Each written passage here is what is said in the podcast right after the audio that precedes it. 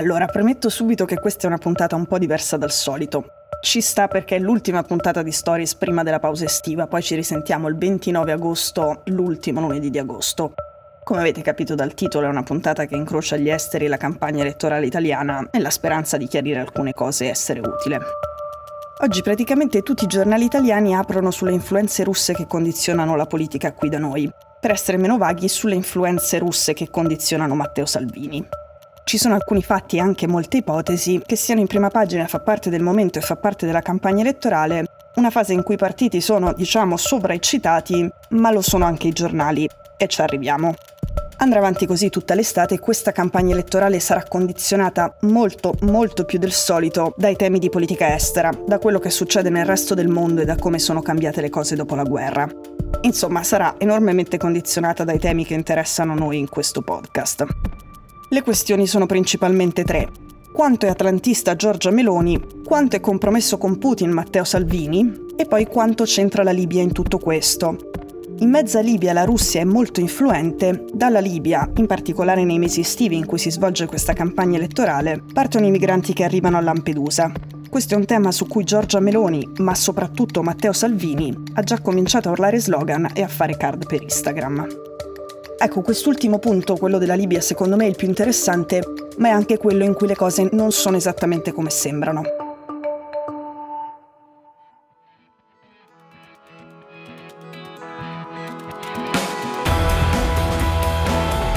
Sono Cecilia Sala e questo è Stories.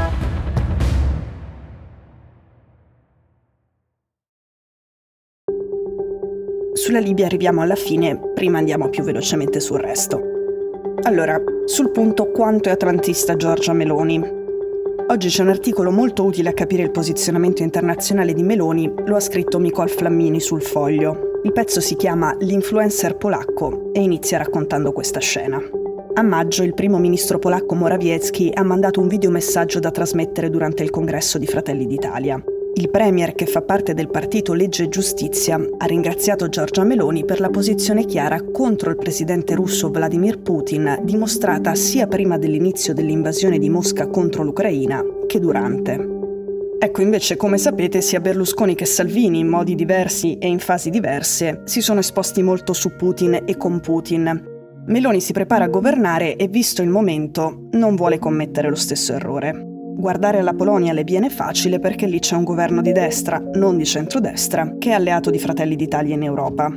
È ultraconservatore sui diritti civili, non vuole partecipare alla redistribuzione dei richiedenti asilo, non ha niente di liberale e infatti non rispetta le regole base dello Stato di diritto come la separazione dei poteri.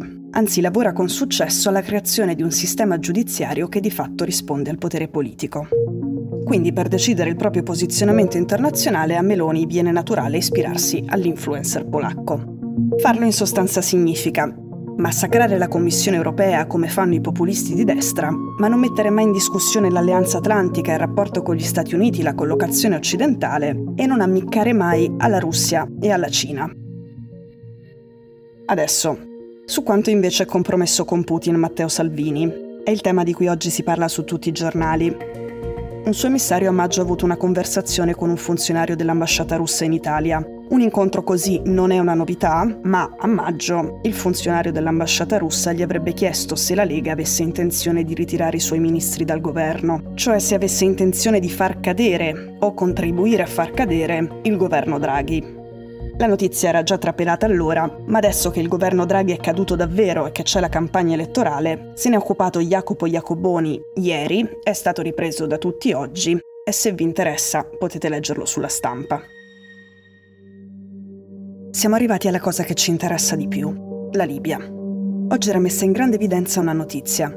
Nella Libia orientale, cioè in Cirenaica, ci sono i mercenari russi della compagnia Wagner che spingono i barconi carichi di migranti verso Lampedusa. Noi abbiamo parlato spesso dei mercenari della Wagner, che sono l'esercito clandestino del Cremlino. Lo abbiamo fatto soprattutto nella puntata su Prigozhin, il cuoco di Putin, che è uno dei primi episodi di Stories. Adesso questo sarebbe uno dei modi di Putin di condizionare la campagna elettorale italiana. Il senso è i migranti vengono poi strumentalizzati da Matteo Salvini e lo favoriscono nella campagna elettorale, mentre penalizzano i partiti moderati e di centrosinistra.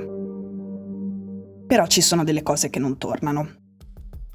I porti da cui starebbero partendo in massa questi migranti che poi arrivano a Lampedusa sono quello di Derna e di Tobruk, nella Cirenaica dove comanda il generale Haftar, supportato e condizionato da Vladimir Putin. Gli uomini della Wagner non sono sulla costa, sono nella zona interna e il motivo della loro presenza è far passare l'idea di mettere piede in Cirenaica alle milizie e alle forze armate invece dell'ovest, della Tripolitania. Ed è dalla Tripolitania che parte la rotta migratoria che poi arriva da noi e che abbiamo imparato a conoscere. I mercenari della Wagner in Cirenaica sono circa 2000. Putin ne ha dovuti spostare alcuni perché dessero una mano al suo esercito nella guerra in Ucraina e hanno combattuto in Donbass, per esempio a Severodonetsk. Se guardate la mappa capite subito che partire da quei porti, da Derna e da Tobruk, per raggiungere Lampedusa non ha senso. Per carità, alcuni episodi ci sono stati e non sono una novità, ma si tratta di una frazione molto piccola. La cosa di cui stiamo parlando è una questione importante e io stamattina mi sono chiesta se mi fossi persa qualcosa e ho fatto alcune verifiche.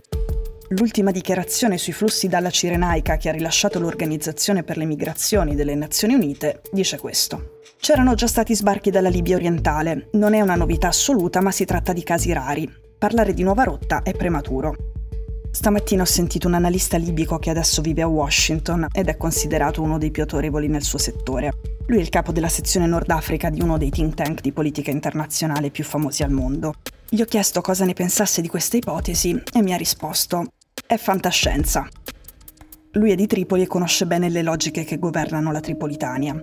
Gli uomini della Wagner in Cirenaica sono 2000. Non hanno la forza numerica e l'influenza politica per contrastare gli interessi dei trafficanti di esseri umani della Tripolitania, quelli che pretendono che la rotta passi da loro.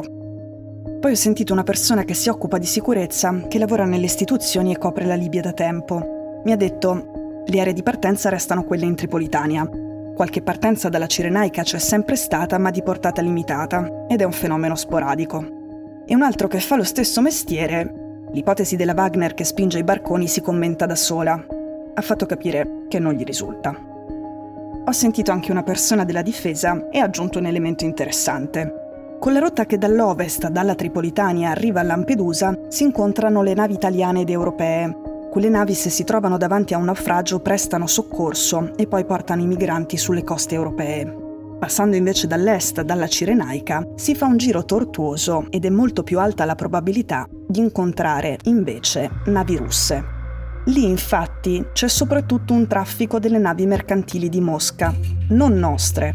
A quel punto a soccorrere i migranti sarebbero i russi, se l'obiettivo è condizionare la campagna elettorale italiana, è una strategia strana e un po' disperata.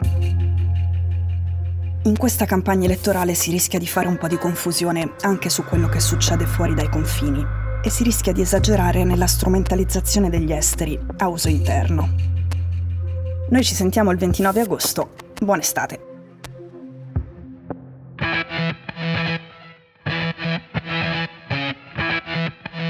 Stories è un podcast di Cecilia Sala prodotto da Cora Media. La cura editoriale è di Francesca Milano. In redazione Simone Piranni. L'advisor è Pablo Trincia. La producer è Monica De Benedittis. La post-produzione e il sound design sono di Daniele Marinello. La supervisione del suono e della musica è di Luca Micheli.